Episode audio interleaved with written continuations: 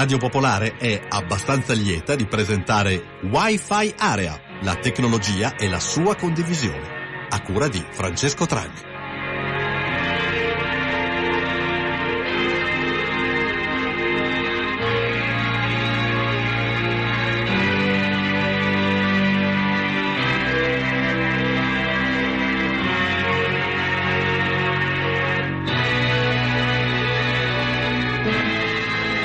Ascoltatrici e ascoltatori di Radio Popolare, buonasera, benvenuti a Wi-Fi Area, la trasmissione di tecnologia della sua condivisione che ogni martedì sera va in onda sulle frequenze appunto di Radio Popolare e che potete riascoltare in podcast ovviamente attraverso il sito e che eh, insomma come sapete anche, anche, questa trasmissione fa parte delle trasmissioni che in qualche modo promuovono l'impresa eccezionale quindi da questo punto di vista se non siete abbonati eh, andate sul sito radiopopolare.it cercate il bottoncione giallo mi abbono e abbonatevi per sostenere la vostra radio quindi anche questa trasmissione tra le altre.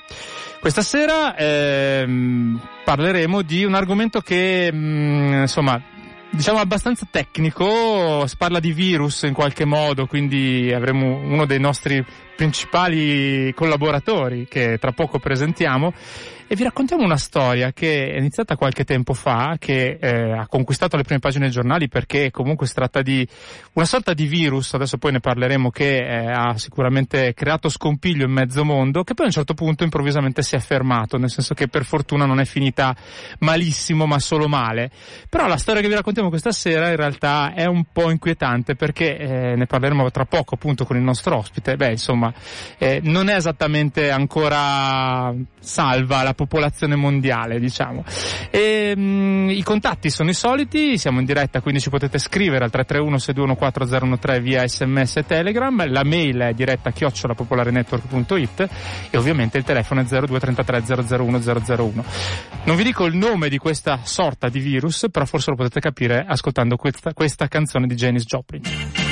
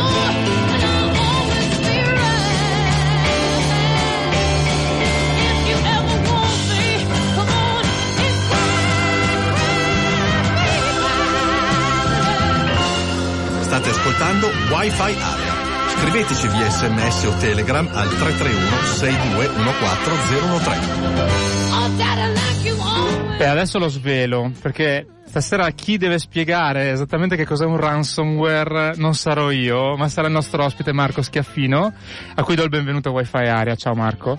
Ciao Francesco e buonasera agli ascoltatori. Di, di securityinfo.it, di tante altre cose, ma in particolare questa sera l- il tuo lato eh, cybergiornalistico, diciamo, per non so come ti, po- ti, potresti definire da questo punto di vista. Ma io, io faccio la cronaca nera del web, quindi... sì, esatto.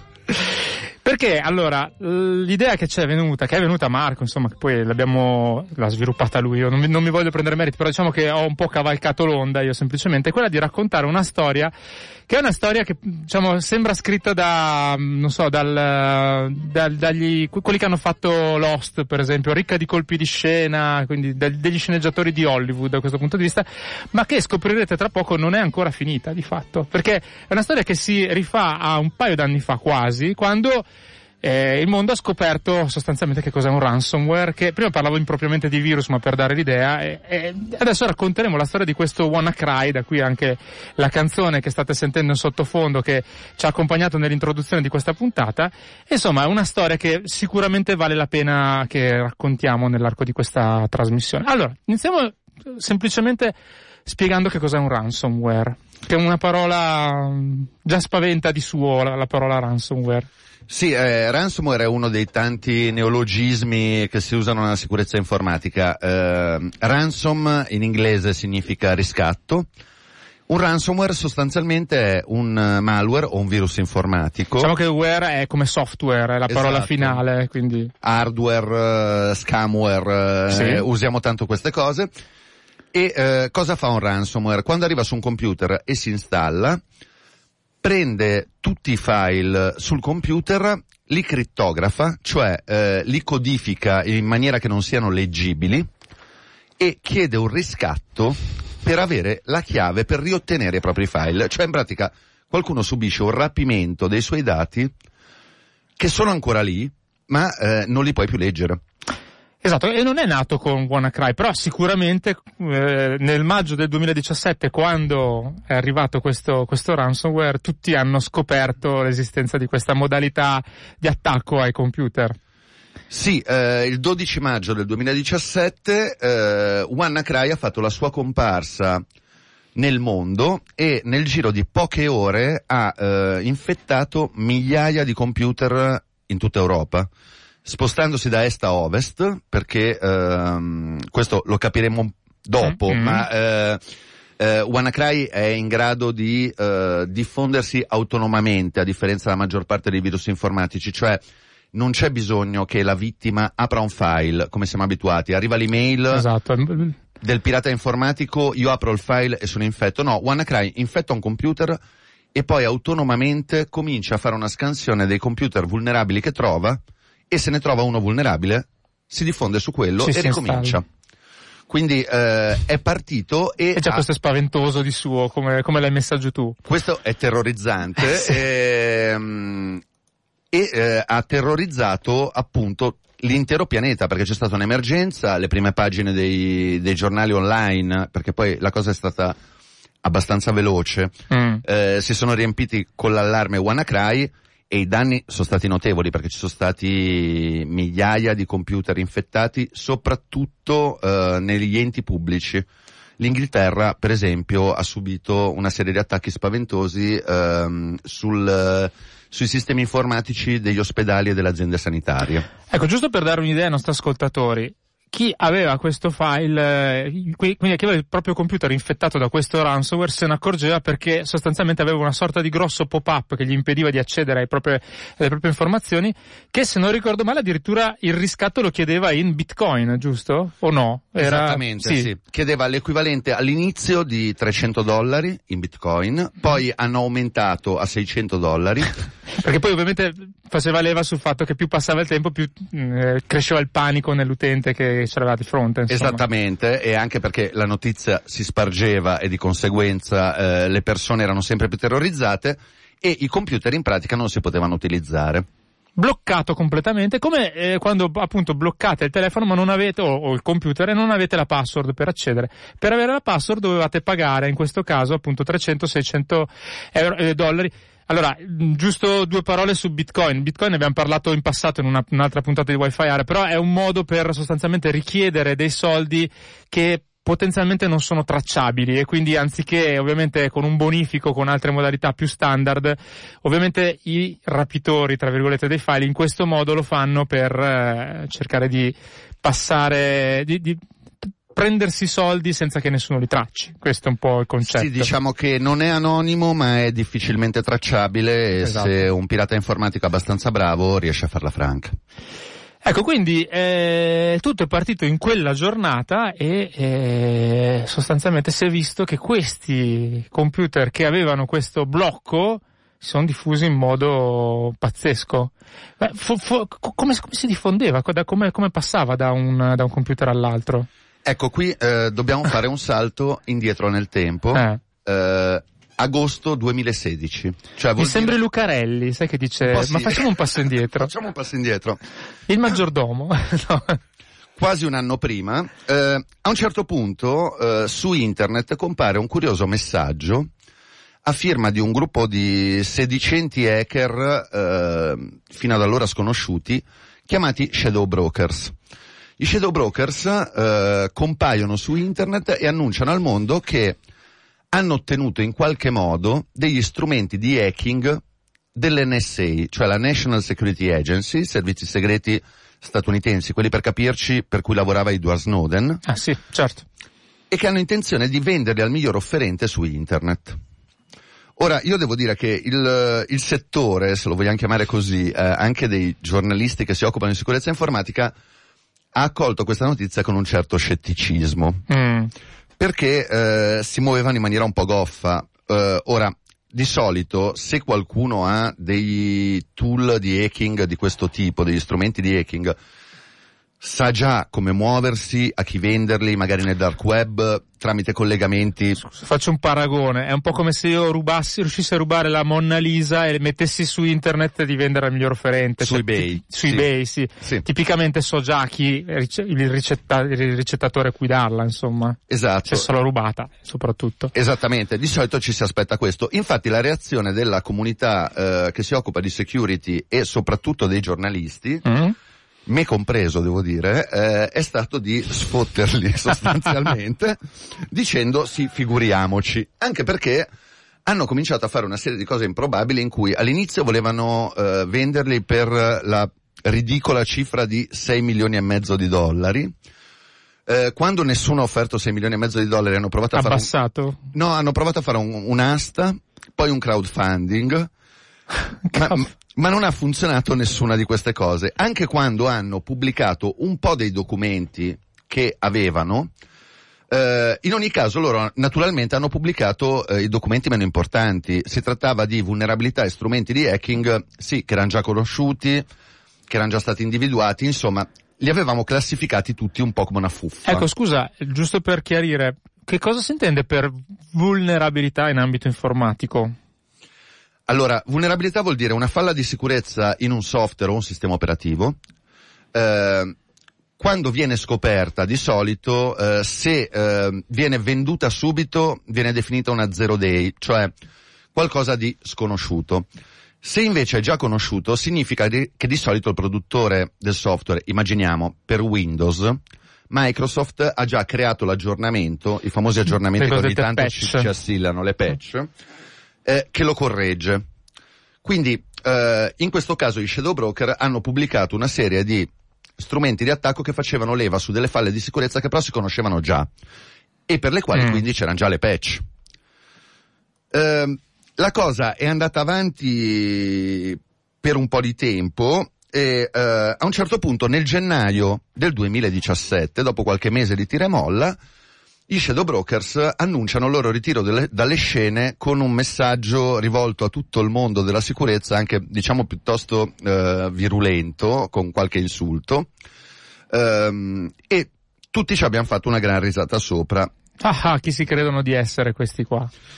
Tipo. Esatto, Mm. e il problema è che un paio di giorni dopo eh, dicono ok ci siamo ritirati dalle scene a sto punto rilasciamo liberamente tutto. Pubblicano un link e quando gli esperti di sicurezza vanno a vedere cosa c'è dentro quel link impallidiscono perché in realtà c'erano veramente degli strumenti di hacking che facevano leva su delle vulnerabilità che nessuno conosceva fino a quel giorno. Ed erano vulnerabilità che evidentemente arrivavano se non dall'NSA, non dalla National Security Agency, comunque da qualcuno che ci sapeva fare Mm. decisamente. Quindi insomma non era un bluff, loro avevano veramente messo le mani su delle informazioni che potevano fare molto male, diciamo. Sì, diciamo che per riprendere il tuo, il tuo paragone è come se uno avesse messo le mani sulla Mona Lisa e non, non avesse saputo venderla appropriatamente. A un certo punto dice, ok, eccola qua. Ve la lascio. Ve la lascio. Eh, il problema è che nel momento in cui rilasci una cosa del genere è a disposizione di chiunque. E in particolare uno di questi strumenti eh, di hacking si chiama Eternal Blue, è un, eh, una vulnerabilità piuttosto grave in eh, Windows che fa salto tutta la parte tecnica, Sì. che permette in buona sostanza a un uh, virus informatico di diffondersi da un computer all'altro senza che ci sia bisogno dell'intervento dell'utente, cioè non serve che arrivi il file e l'utente lo apra. Come... Il famoso allegato apri la fattura oppure guarda come sono carina. Con Sì, o apri questo link. Sì, sì, o... sì, sì, sì, a cui siamo abituati nei virus classici poi che si declinano anche in ransomware probabilmente, ma insomma. Esattamente, no, i, i classici ransomware si diffondevano così. Sì. No, questo si diffonde in una maniera diversa. Una volta che un computer è infetto, comincia a fare una scansione su internet per cercare altri computer e li colpisce automaticamente. E il virus si installa senza che nessuno debba muovere un dito. Quindi qualcosa di velocissimo, devastante e terribilmente efficace. Ecco, scusa, la parola virus, tra l'altro, si è sempre utilizzata in, in, diciamo, in assonanza con quello che succede nel mondo reale, perché dà sempre l'idea del contagio attraverso un contatto, no? E in effetti la, la, la, cosa stravolgente che ci sta raccontando il nostro Marco Schiaffino questa sera è che non c'era bisogno del cosiddetto contatto informatico, quindi del file che aprivo, eh, che, su cui cliccavo o della mail che mandavo ad altre persone. In questo caso era il mio computer che semplicemente essendo collegato in rete, quindi potendo contattare altri computer, eh, mandava, si ripropagava, quindi si automandava, quindi mm, una bomba insomma. Sì, il, pa- il, paragone è perfetto. In realtà da un punto di vista tecnico i virus che si diffondono in questo modo si chiamano worm, cioè vermi. Mm. Eh, non ho mai capito perché, però eh, la definizione di worm è esattamente i virus informatici che sono in grado di Okay. diffondersi da soli. E ehm, quindi arriviamo al 12 maggio 2017, quando Quel compare- famoso giorno. Esatto. Quando compare WannaCry e ehm, WannaCry compare e questo è eh, impressionante perché ci sono anche delle animazioni su alcune pagine internet che fanno vedere la diffusione. Sì, altro che AIDS o peste del, del 600. Esatto. Proprio- Sembra la peste però a un ritmo molto accelerato. Sì, esatto. È comparso ehm, nell'Europa dell'Est, in particolare in Ucraina, e poi guardando l'animazione si vede che si diffonde verso ovest seguendo il fuso orario, perché ovviamente man mano che gli uffici aprivano e eh, gli impiegati degli uffici accendevano il computer, tutti i computer venivano automaticamente infettati. Quindi si è fatto Ucraina, Russia, Germania, Francia, Italia, Spagna, Inghilterra e poi stava viaggiando allegramente attraverso l'Atlantico per eh, raggiungere gli Stati Uniti ehm, dove dopo poche ore avrebbero cominciato ad aprire gli uffici e lì ci sarebbe stato Un, Il un bel boom. disastro, insomma, sì. E, eh, quindi già, già, insomma, la cosa è abbastanza terrorizzante. Non so poi che percentuale, cioè se c'è stata qualcuno che ha fatto delle percentuali sul eh, il grado di incidenza di, di, di questo ransom, quindi WannaCry. Però è stata, rispetto al solito, quantomeno valori abbastanza elevati, no? Perché so che ci sono state in- anche in Italia intere, non so, ricordo degli ospedali, per esempio, che hanno ehm, eh, il CUP, quindi il centro unico di prenotazione, che eh, non potendo più eh, accedere alle, alle informative dei pazienti ha dovuto cessare improvvisamente l'attività o cose del genere. E cose ben più gravi poi anche, credo. Sì, eh, da quel punto di vista è stato devastante, e anche perché il- i tempi di reazione naturalmente ehm, non sono stati rapidissimi e c'era anche un altro problema. Ehm, Windows XP, che purtroppo è ancora un sistema operativo diffusissimo, soprattutto negli uffici pubblici e soprattutto negli ospedali, perché eh, negli ospedali hanno dei macchinari che non sono compatibili con le nuove versioni di Windows, quindi sono obbligati a usare Windows quello. XP. E Windows XP non è più supportato da Microsoft, quindi non ci sono più gli aggiornamenti di sicurezza. E in questo caso Microsoft, per esempio, ha dovuto fare in fretta e furia un aggiornamento anche per Windows XP e distribuirlo per cercare di fermare la diffusione di WannaCry, ma il problema è che eh, la partita si giocava in una manciata di ore. Sì. E mh, diciamo che non avevano alcuna speranza di vincerla. Leggo un messaggio che arriva, ne sono arrivati alcuni, ma eh, magari quelli più che chiedono mh, informazioni tecniche li, li, li, riserviamo per dopo. Scrive Olli, eh, i worms, quindi si chiamano così perché i vermi se li si tagliassero a pezzetti non è il vento che li raccoglierebbe, vabbè questa è la citazione di una canzone di André, ma da ciascun pezzetto nascerebbe un nuovo ver- verme, così mi è stato spiegato, non so se sia vero. Vabbè, quindi l'idea di un, un oggetto che si sparpaglia come in certi film di zombie, che pur tagliandoli si continuano a moltiplicare, insomma. Sì, Anche sì. Grattachecche e Fichetto c'era un cartone animato dove venivano spezzettati e nascevano i piccolini che cominciavano a massacrare anche loro. Vabbè. Eh, io sono un fan di Grattachecche e Fichetto, ma non, non mi ricordo quella puntata, eh, però. Era un po' splatter, sì, come quasi tutte come quelle. Tutte le puntate.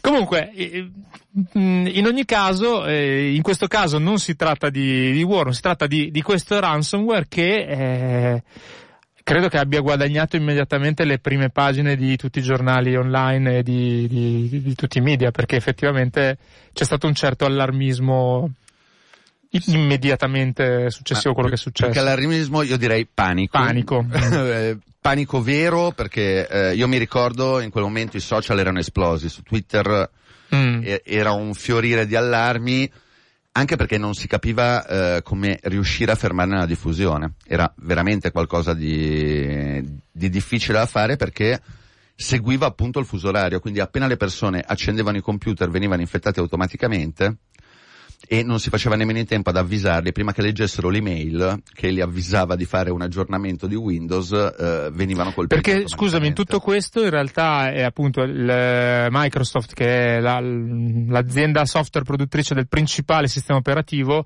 ha fatto immediatamente un aggiornamento per mh, mm, togliere questa falla diciamo dal suo sistema operativo sì, perché in realtà, allora, eh, Eternal Blue, che è quella vulnerabilità, sì? sfrutta il Service Message Block, che è un, uh, è un sistema di condivisione dei file all'interno delle reti Windows. Uh, e non era particolarmente difficile disattivarlo, perlomeno come prima reazione.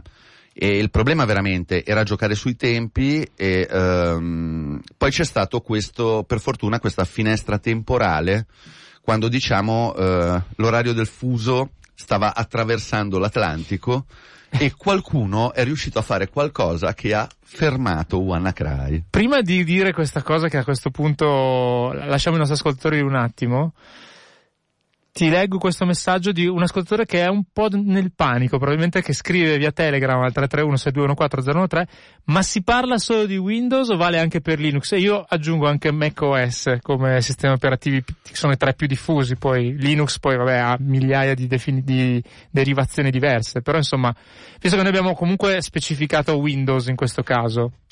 Allora, eh, è valso un po' per tutti, nel senso ah, che nelle, nelle, settimane seguenti eh, sono state fatte delle varianti anche per eh, Linux e eh, macOS, in particolare Samba, che è un uh, componente che viene utilizzato per far dialogare in rete sistemi operativi diversi su rete Windows, a un certo punto è stato interessato da una variante di Eternal Blue. Quindi mm. ha colpito un po' tutti, tranquillizzatevi, chi ha un sistema operativo aggiornato oggi non può essere colpito da questo tipo di attacco. Chi non ce l'ha aggiornato, eh, io dico sempre che Darwin è un, uh, un, uno spartiacque da quel punto di vista, chi non ha fatto gli aggiornamenti andrà incontro. Ma corollario di questa cosa che stai dicendo è che se qualcuno ha ancora XP, No, c'è, c'è anche ah, l'hanno fatto XP. anche per Hanno XP? mandato la, in via ah, eccezionale okay. l'hanno mandato anche per XP, okay. visto il panico.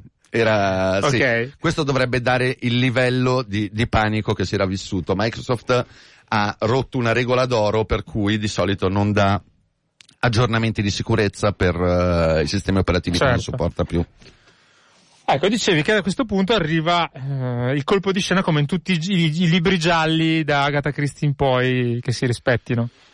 Esatto, perché eh, in Inghilterra eh, Marcus Hutchins, un ricercatore di sicurezza, sta analizzando il codice di WannaCry e a un certo punto si accorge che all'interno del codice c'è l'indirizzo di un sito internet. Non riesce a capire perché ci sia quell'indirizzo di sito internet, ma prova a collegarsi e non riesce a collegarsi e scopre che quell'indirizzo, che era un indirizzo bislacco, cioè un tipo una, XWT, esatto, ZK... cioè, una roba che nessuno di noi digiterebbe mai nel Sì. suo browser, non era stato registrato, non esisteva. Quel sito non esisteva. Lui cosa decide di fare? Lo registra. Nel momento in cui Marcus Hutchins registra quel sito, WannaCry si ferma. Ecco, piccola spiegazione. Io sono, supponiamo, voglio, eh, digito francescotragni.it e non esiste. Allora cosa faccio?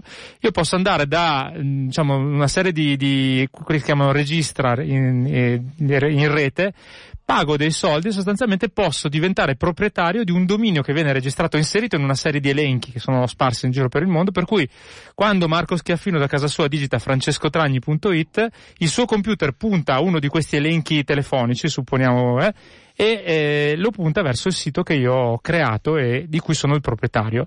Quindi questo sito di cui sta parlando Marco non esisteva, lui l'ha registrato, quindi a quel punto eh, è cambiato qualcosa rispetto a quello che il ransomware si aspettava, giusto? Sì, eh, per seguire il tuo esempio dell'elenco telefonico è come se io chiamo un numero inesistente e mi dà occupato e se invece chiamo un numero che esiste mi dà libero e Mm. eh, vuol dire che qualcuno dà potrà libero non il rispondere. giornale, chiariamo, No, mi, perché- mi- dà libero il segnale Il di segnale di libero. Tu, Ok. tu, ok, non, eh, non libero.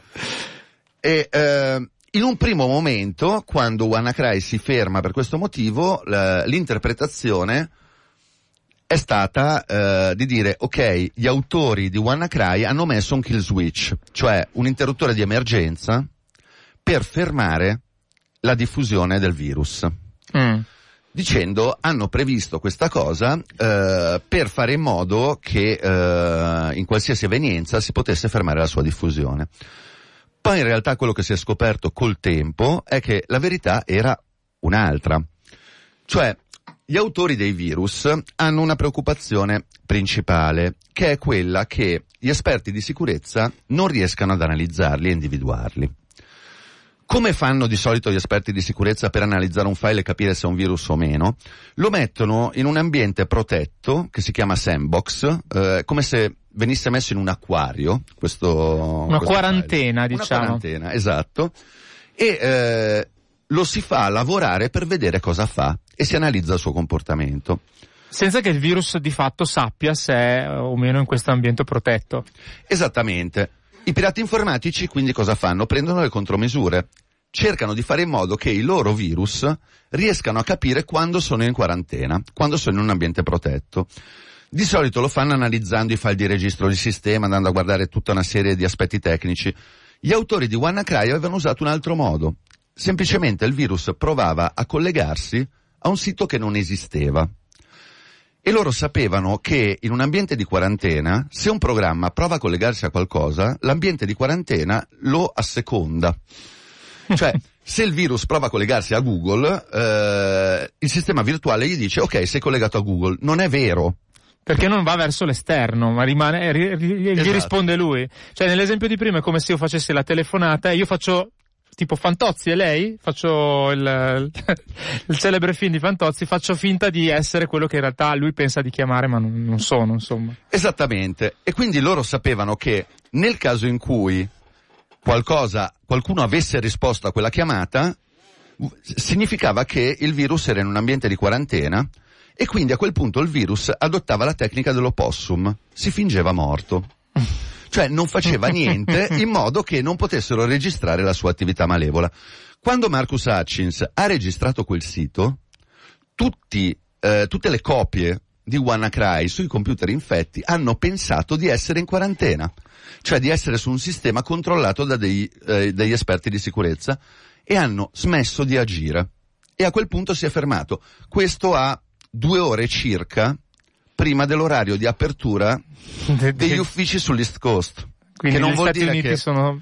Gli Stati Uniti l'hanno subita un po', ma non l'hanno subita quanto avrebbero potuto subirla se lui non avesse fatto questo. Ecco, questo significa che di fatto la registrazione così rocambolesca e assolutamente fortuita di questo sito internet che era all'interno del codice del ransomware ha bloccato il- l'avanzare del, del- del ransomware. Però non è che, magari gli ascoltatori se lo stanno chiedendo, non è che quelli che ce l'avevano già si sono mh, dissolti come succede nei film, che si spegne tipo War Games, giochi di guerra che alla fine si spegne tutto e tutto no, no. torna normale. Sono rimasti quelli chi ce l'aveva se l'è tenuto. Se l'è tenuto. Semplicemente la diffusione verso, la, appunto col cambiare del fuso orario verso gli Stati Uniti che è venuta meno, insomma. Sì, si è fermata, poi chi ormai aveva i sistemi colpiti l'ha risolta in varie maniere, eh, chi ripristinando i backup, eh, chi addirittura pagando, perché poi... Eh, ah, e qualcuno infatti... No, tanti hanno pagato. Ah sì, perché comunque eh, tracciato adesso ne parliamo. Volevo soltanto prendere una piccola pausa perché ti, ti vedo, magari un bicchiere d'acqua te lo vado a prendere. E visto che si parla di, di Cry, di, di Wanna Cry, un'altra canzone che eh, ricorda un po' il, il nome di questo ransomware, lui è Jimi Hendrix.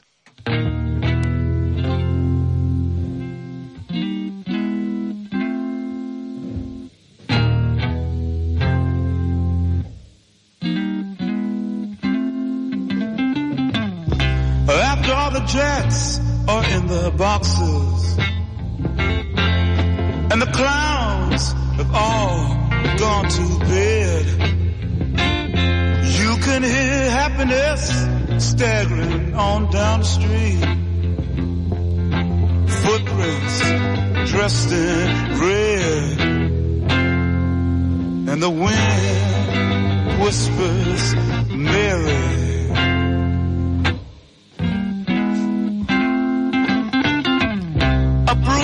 Drearily sweeping up the broken pieces of yesterday's life. Somewhere a queen is weeping. Somewhere a king has no wife. And the wind, it cries, Mary.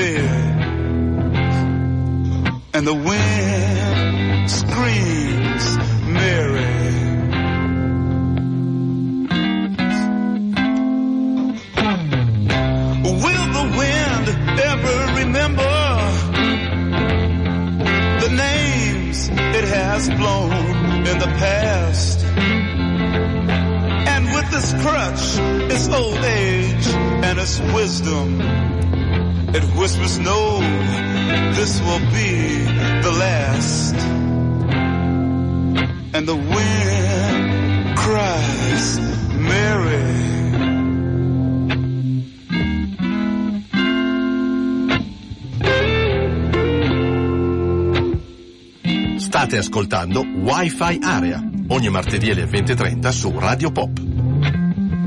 Sì, questa Wi-Fi Area puntata dedicata a questa monografica, a questo ransomware appunto eh, WannaCry. Volevo, eh, prima di, di, di ricominciare, beh, un'informazione di servizio anche Marco come me, come tanti altri è fan penso di Elio Storie Tese, sì ovviamente. E insomma volevo eh, pubblicizzare un evento che si terrà sabato prossimo per Emergency, sabato 2 febbraio 2019 alle 16.30 a, da Open Milano, in Viale Montenero, quindi eh, un, un, un, evento curato da Emergency cui il ricavato in parte, in buona parte andrà appunto ad Emergency, e che è un evento dove ci sarà Christian Meyer, il mitico batterista di Elio Storetese eh, che farà una sorta di viaggio alla scoperta di storie e musiche appassionanti per bambini, ragazzi e adulti e eh, che eh, appunto terrà questa sorta di one man show all'interno di, di, questo spazio che è Open Milano, appunto ingresso 10 euro, eh, informazioni ovviamente sul sito di Emergency di, di, Milano e sulla pagina Facebook appunto di, di Emergency. Se siete interessati eh, è una cosa che potete fare appunto per sostenere eh, questa, questa associazione. L'altra cosa che invece volevo dire, qui ritorniamo a bomba sul tema di, di quest'oggi, è che sono andato a cercare la diffusione di Windows XP ad oggi. E siamo, eh, è ancora il terzo sistema operativo più diffuso al mondo, con una percentuale che è intorno al 10%, che è tantissimo, considerando che non so da quanti anni, ah, dal, dal 2007 credo che non, non sia più... È, è inquietante perché eh. per fare un paragone è come se qualcuno andasse in giro ancora con una macchina senza l'ABS, senza le cinture. Magari ci sono, eh, non so. Sì, eh, do, do, dopodiché però... io non ci salirei, però... no, questo sì. Soprattutto ce ne sono veramente tanti che hanno, che hanno, ancora, che hanno ancora questo sistema operativo. Vabbè, questo sicuramente è importante aggiornare. Invece, prima di riprendere la storia, allora siamo, adesso faremo anche un riassunto per, per chi si fosse messo in ascolto soltanto adesso, eh, questa questo giallo, questa quasi fin dell'orrore di, del, della storia di WannaCry. Scrive un ascoltatore che si firma Roby, ma per difendersi dai ransomware non basta fare un backup giornaliero su hard disk esterno? Cioè, teoricamente, teoricamente sì. sì. perché tu cancelli tutto una volta che hai il ransomware e ripristini la versione precedente, però probabilmente ti ricapita di nuovo, non so. No, quello eh, non è detto, eh, dipende da chi sei, eh, perché a me è capitato di scrivere un articolo riguardo a un caso di un eh, ospedale negli Stati Uniti che è stato colpito da un ransomware, aveva fatto il backup, ma il problema è che per ripristinare il backup eh, sarebbero serviti almeno 6-7 giorni e ha preferito pagare il riscatto e ottenere la chiave per decrittare i file e in un giorno è tornato all'operatività. Quindi cosa importante, pagando ti, ti, davano la chiave o no? Perché molto allora. spesso ci raccontavi l'altra volta che eh, loro prendono i soldi e poi ciao. Dipende da chi si trova. Allora, i, eh. i veri professionisti, diciamo, se, se uno è un vero professionista, sì. Dopodiché mai fidarsi di un cybercriminale. È perché... quello che, perché dovrei fidarmi? Magari mi chiedi degli altri soldi una esatto. volta che te li ho esatto. dati. Quello è un meccanismo che capita spessissimo perché uno dice, vabbè, io, chiesti, io ho chiesto 500 dollari, mi ridà, a sto punto gliene chiedo 1000. Mm. E poi eh, c'è anche il rischio che eh, non li dia perché è cattivo, eh, stavo per usare un altro termine, eh, ma c'è anche il caso in cui il ransomware non funzioni. Ah, noi non stiamo parlando di software progettati testati. accuratamente, testati certo. con la garanzia. Eh, ci sono molti casi in cui in realtà c'erano questi ransomware in circolazione, negli ultimi due anni ne sono usciti tantissimi, mm. per cui anche con la chiave che dava il pirata informatico non si riuscivano a riottenere i file perché c'erano degli errori di programmazione. Beh, Capita questo vuol che sia. Può succedere. Cioè... E invece l'altra domanda che ti volevo fare è eh, relativa, visto che prima hai detto che ovviamente molti presi dal panico hanno pagato chi 300 dollari, chi addirittura 600, se qualcuno è riuscito a fare una stima del eh, volume di, di soldi che in quei giorni, quindi intorno al 12 maggio 2017, che è quando c'è stato il boom di, di, di attacchi di questo ransomware, eh, sono stati pagati, insomma. Allora, è, è difficile capirlo eh, perché eh, in particolare con WannaCry erano usciti parecchi indirizzi di, chiamiamoli conti correnti Bitcoin eh, per mm-hmm. semplificare, sono i wallet. Uh, si era parlato di una stima sui 200-250 mila euro incassati. Bah, e basta? Sono che, che non è nemmeno tanto. Eh no, infatti, perché facendo dei conti vuol dire migliaia di computer alla fine. Sì, più. no, non, eh, non, è stato uno di quelli che ha incassato più soldi. Sembra di pagare, parlare dei film al botteghino, detto così. Sì, eh, ma eh, per dirla tutta, il, uh, la teoria, poi c'è, c'è, tutta una serie di, di, teorie complottistiche dietro questa cosa. Secondo il governo degli Stati Uniti, per esempio, uh, WannaCry non aveva l'obiettivo di prendere i soldi, ma soltanto quello di rovinare il business delle aziende e sempre secondo il governo degli Stati Uniti, che però in queste cose non è mai particolarmente attendibile, opinione mia, perché dipende da come gli gira la giornata, in quel periodo aveva dei problemi con la Corea del Nord e ha detto che è stata la Corea del Nord a diffonderlo. Mm. Ma si è saputo poi chi... No, no. È, è, sostanzialmente impossibile capirlo. Eh... No, magari qualcuno che poi aveva fatto outing dicendo no, alla fine l'ho fatto io, perché no? No, no, no, no. Eh, su WannaCry nessuno l'ha fatto, però su queste cose le attribuzioni sono sempre da prendere con le molle, perché ci sono anche tutti altri interessi, perché a un certo punto, per esempio, gli Stati Uniti hanno smesso di martellare sulla Corea del Nord hanno cominciato a dire che era sempre la Russia, quindi eh... Sì, quello, quello è un leitmotiv sul, sul, eh, sui virus, eh, sul, su queste cose. Scusa, una, una, puntualizzazione perché ci chiede Luciana via sms, non ho capito se il sistema macOS è stato colpito. Sì, mi pare di sì da quello che dicevi, no? non da WannaCry, da delle varianti che sono uscite dopo, perché poi il problema è che quando uno mm. diffonde un virus di questo tipo, a quel punto tutti i pirati informatici hanno il codice. Basta cambiarlo un po', Ah, e uno vuole fare il figo eh, eh sì, e lo esatto, diffonde. Dice, faccio un'altra versione e vado a Ma quindi sono state utilizzate delle vulnerabilità diverse nel caso di macOS, ovviamente, quindi di Apple. Sì, era sempre l'SMB, era diciamo una versione per Mac eh, della stessa vulnerabilità. Eh, poi lì ci si è sbizzarriti coi nomi perché è diventato Eternal Samba, eh, Eternal, okay. cioè... Quindi sfatiamo la leggenda ancora una volta che Apple è un sistema operativo sicuro perché è semplicemente che ci sono meno computer che hanno quel sistema operativo, ma credo che vulnerabilità ce ne siano altrettante, comunque attacchi. Diciamo, forse vengono prodotti meno virus perché ci sono, almeno un tempo si diceva così, meno virus perché ci sono meno computer, che poi a parte che forse oggi non è neanche più tanto così, eh, però comunque ce ne sono anche di virus per, per macOS. Allora io su questa cosa dico sempre che eh, uno dei motivi per cui gli utenti Mac dicono che eh, non rischiano i virus è che dicono ci sono tantissimi virus per Windows e pochi per Mac. Dopodiché quasi tutti gli utenti Windows usano un antivirus e quasi nessun utente sì, Mac usa l'antivirus. Nell'ottica di un pirata informatico, se gli utenti Mac non usano l'antivirus, a me non serve crearne tanti, me ne basta uno che funzioni e io li infetto tutti. Conosco aziende che effettivamente eh, dicono, beh vabbè, ma gli, gli, utenti che hanno i Mac, eh, vabbè, se volete mettetevelo voi, ma non viene neanche centralizzata la, la, distribuzione di antivirus, cosa che invece su Windows è più comune fare, insomma. Però vabbè, questo è un altro discorso. Bellissima insomma. idea, no? Eh, eh sì sì, eh, purtroppo, vabbè, non faccio nomi ma, ma comunque così. E, ehm, adesso però c'è la parte più inquietante, creepy come dicono gli americani della sì. storia, perché manca un pezzo fondamentale, nel senso che siamo arrivati a eh, virus che potrebbe distruggere praticamente tutti i computer, virus, eh, ransomware che quindi in questa modalità si diffonde a macchia d'olio dovunque si accende un computer, sostanzialmente visto che non serve cliccare niente, compare questo ransomware che blocca le informazioni, bisogna pagare per, per avere i dati e, e molti, anche se non tantissimi l'hanno fatto. Questo ragazzo scopre che registrando un dominio, visto che lui va a interrogare un, un, un sito internet che non esiste, vede che esiste, la diffusione si blocca all'improvviso, ma... Ma pochi mesi dopo aver salvato il mondo... Sì.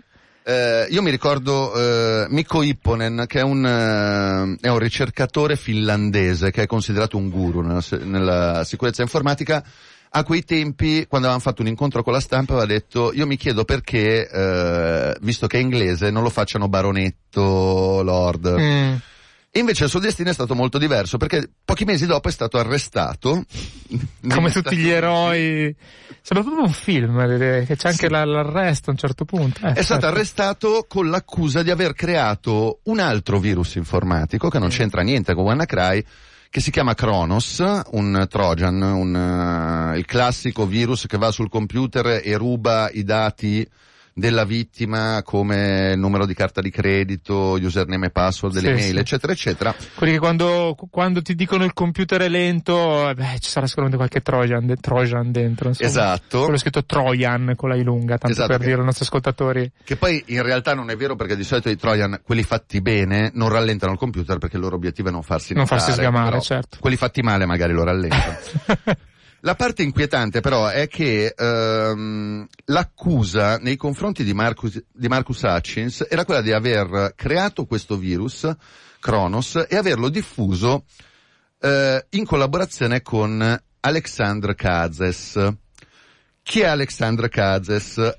È il fondatore di Alphabay. Alphabay è, eh, uno dei, è stato uno dei più grandi market illegali sul dark web. Cioè, Mm. per capirci, quei famosi mercati sul dark web che vendono droga, armi, Quelli che non sicari. sono tracciati sui motori di ricerca, tanto per dire che cos'è il dark web in estrema Esattamente, sintesi. diciamo il, il lato oscuro di internet. Mm, che non, non ci posso arrivare se non ho delle modalità diverse da quelle classiche dei siti che invece sono tracciabili, insomma quelli che usiamo tutti i giorni. E, Mar- e Alexander Kazes era stato arrestato un mese prima Mm. A Bangkok eh, con un'operazione congiunta di forze internazionali che erano riusciti finalmente a tracciarlo, solo che non sapremo mai il reale coinvolgimento fra Acis e Kazes perché Kazes non ce lo può raccontare perché è stato trovato impiccato nella sua cella a Bangkok un paio di giorni dopo l'arresto. E anche qui, E, sceneggiatori di Lost, prendete appunti perché... Io, io devo dire che quando ho letto in fila queste notizie, ehm, che spesso non vengono collegate perché la, la stampa generalista giustamente non si Prende la occupa singola di... notizia e... Sì, no, esatto. ma poi non si occupa di questa roba, è difficile Sì, che sì, faccia sì, collegamenti, però ehm, nel mio giro diciamo che quando si sono viste queste notizie in fila tutti hanno detto oh oh, che succede? Mm. E, eh, e poi c'è il finalone, nel senso che eh, è vero che Hutchins ha fermato la diffusione di WannaCry, ma eh, se ci pensiamo bene, quello che lui ha fatto in realtà è stato quello di ingannare il virus e fare in modo che resti dormiente. Allora c'è qualcuno... Lui praticamente ha, scusa, sempre banalizzare, c'è un cane ringhioso che rischia di mordere tantissima gente. Lui ha messo una sagoma di cartone davanti facendo credere al cane che c'è un altro cane che in realtà non esiste, è una sagoma di cartone. Una cosa del genere. Esatto. Però quando questo cane si accorgerà che è una sagoma di cartone potrebbero arrivare i problemi, ovvero...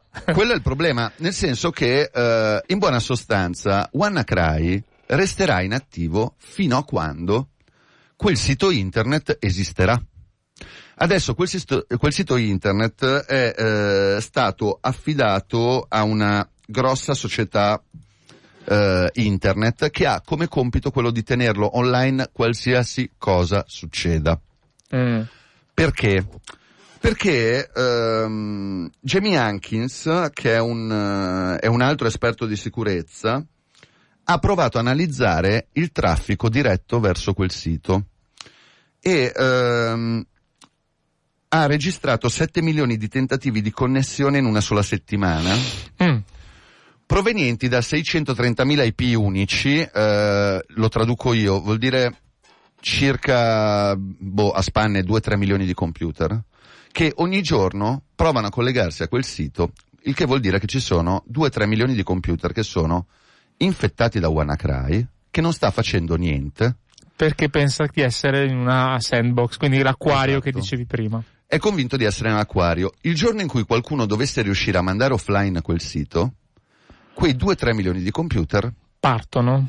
partono, WannaCry riparte e ricomincia ad attaccare. Ma quindi vuol dire che questi, quei 2-3 milioni di computer non sono stati aggiornati sostanzialmente con le patch di cui si diceva prima? Allora, qui bisogna capire, eh, c'è una stima di 2, di 2 milioni 300 mila computer che non sono stati aggiornati Mm. online. Tipo quelli che hanno XP e che non hanno, non hanno ricevuto l'aggiornamento. C'è anche da dire che eh, una volta che WannaCry è installato, se io anche aggiorno il sistema operativo e non sono più vulnerabile all'attacco, ma l'attacco c'è già stato, io il, il virus ce l'ho sul computer, Sì, sì, sì, sì. anche se non è vulnerabile. E di conseguenza, nel momento in cui quel sito dovesse andare offline, quei computer verrebbero bloccati, crittografati tutti i file, salterebbe fuori quella cara vecchia richiesta di riscatto di 300 o 600 dollari, dipende dalla, dalla stagione del, di WannaCry che Sì, ci si ritrova sì, sul sì, computer. E ci troveremmo di nuovo di fronte a un problema forse minore rispetto a prima perché non c'è più il rischio che si diffonda a macchia d'olio, ma eh, perlomeno qualche grosso problema ci può essere. C'è stato un caso qualche mese fa di, eh, alcune, di una grossa mh, società che si occupa di trasporti aerei che ha subito un'infezione da una variante di WannaCry e hanno ammesso tranquillamente che si erano dimenticati di aggiornare i loro sistemi di Windows 7.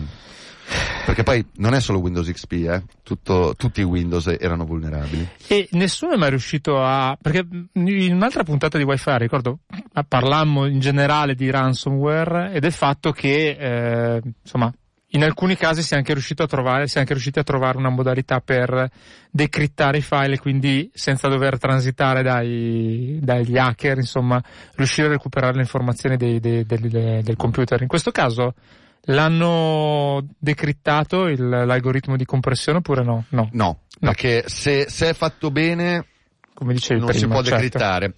Eh, spesso e volentieri gli hacker commettono, o meglio gli autori dei, dei ransomware commettono degli errori e, e quindi gli esperti di sicurezza riescono a scardinare la crittografia. In altri casi addirittura sono gli stessi pirati informatici che dopo un po' di tempo rilasciano l'algoritmo di crittografia. Perché? Perché il loro ragionamento è io ho infettato 10.000 computer, quelli che erano disposti a pagare ormai hanno pagato, gli altri perché devo fargli perdere i loro dati, poveracci? Tanto a me interessavano i soldi. Quindi a quel punto io rilascio la chiave crittografica, l'algoritmo di crittografia, faccio in modo che loro recuperino i loro dati e in questo modo io ci guadagno anche a livello di immagine, perché così tutti sanno che i ransomware che faccio io funzionano. Mm-hmm. E quando ti do la chiave, tu riottieni i tuoi file. Perché c'è anche questo, c'è un po' di marketing. E perché comunque eh, sono firmati questi, questi ransomware. Il prossimo sap- saprò che, cioè potrei andarmi a vedere, ma questo qua vediamo se ha fatto dei ransomware che funzionavano, poi si riusciva a recuperare i dati oppure no. Potrebbe essere quello. Sì, sì, assolutamente. Tutti, tutti, i nomi dei ransomware hanno un legame a quello prima o quello dopo, comunque sono firmati in modo che uno sappia qual è il gruppo di hacker che l'ha diffuso e se ti puoi fidare o no, perché c'è tutta una gerarchia in quel mondo.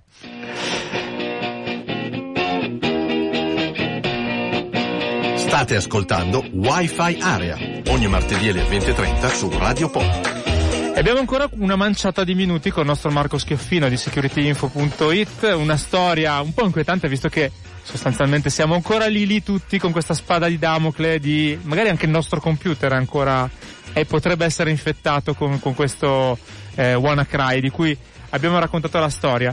Volevo dire, magari mm, appunto, i nostri ascoltatori se volete scriverci ovviamente lo potete fare, se avete domande ovviamente le potete fare, siete benvenuti. Eh, visto che c'è ancora qualche minuto, sono andato a cercare il dominio che ha registrato l'utente inglese ed è una sfilza di lettere e numeri di una ventina, una trentina di caratteri. Ho provato a digitarlo per vedere cosa succede, non so se tu mai hai provato. Eh, compare la scritta Synchold This domain has been sinkholed by Cryptos Logic. Non so se Cryptos Logic sia proprio quella società che dicevi prima che ha in qualche modo preso in mano la, la gestione di questo, di questo, sito che ci sta proce- proteggendo. Sì, in realtà è una specie di consorzio di... Ah, okay. perché eh, le società di sicurezza eh, per fortuna tendono a lavorare insieme perché eh, scambiarsi le informazioni è il modo migliore per farlo. E il sinkhole eh, co- come dice il nome che sarebbe il buco del lavandino sostanzialmente. Sì, il sink è il pezzo eh, del lavandino esatto. Sì. è, è, una tecnica per la quale si fa in modo che le cose spariscano lì dentro. Cioè è una sorta di buco nero su internet che, che non lo sapevo questo per fare in modo sì sì no, eh, viene utilizzato anche per bloccare le comunicazioni dei server command and control, che sono quelli che usano i pirati informatici per controllare i computer infetti, si fa un sinkhole e quindi in pratica tutti i dati finiscono lì dentro, spariscono e buonanotte. E quindi lì si dice sostanzialmente l'indirizzo esiste, ma non, non, c'è nessun sito, è un buco nero che abbiamo creato per fare in modo che WannaCry non, non si diffonda. Ecco, giusto per dare così un pizzico di terrore in più ai nostri ascoltatori. Tu prima hai, citato il DDoS come possibile eh, diciamo, spauracchio, perché comunque è uno degli attacchi tipici che, insomma, di cui si sente parlare. Ci racconti che cosa vuol dire in particolare? Cioè, co- co- come funziona l'attacco di DOS che tendenzialmente butta giù anche siti importanti, è successo recentemente, insomma, quotidiani per esempio, o anche, insomma, siti istituzionali, a volte si vede questa cosa. Sì, DDoS è una sigla che sta per uh, Distributed Denial of Service. In pratica eh, la tecnica è la seguente, io prendo tanti computer, li faccio collegare tutti contemporaneamente allo stesso sito internet, Noi ogni tanto ci dimentichiamo che un sito internet comunque è un server, quindi sostanzialmente è un computer. Un oggetto che deve rispondere. Pensate a un, una centralinista che anziché ricevere due o tre telefonate alla volta ne riceve cento e a un certo punto non riesce più a rispondere. Sì, ma oltre a quello ne riceve 100 eh, con delle chiamate fatte male, in modo che sia anche più difficile rispondere e a un certo punto la centralinista sviene. E eh, l'equivalente a livello informatico è che il server va giù e quindi a un certo punto il sito non risponde più. Mm. Eh, questo sta diventando un problema negli ultimi anni per, e qua ci mettiamo un altro, andiamo avanti di acronimi, sì.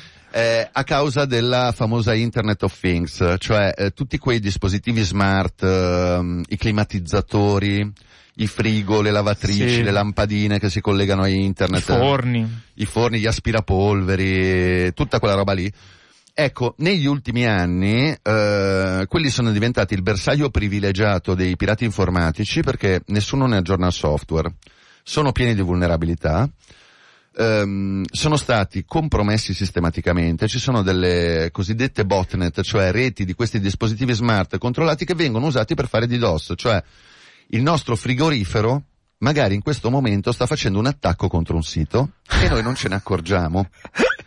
fa un po' ridere, però effettivamente così. No, fa, fa ridere però eh, per capirci Akamai, che è una delle più grandi società che si occupa di protezione dagli attacchi di DOS, si è trovata a, fronte- a fronteggiare attacchi che erano dieci volte più potenti di quelli degli anni precedenti a causa di tutti questi oggetti. E, mm, sta diventando un problema vero.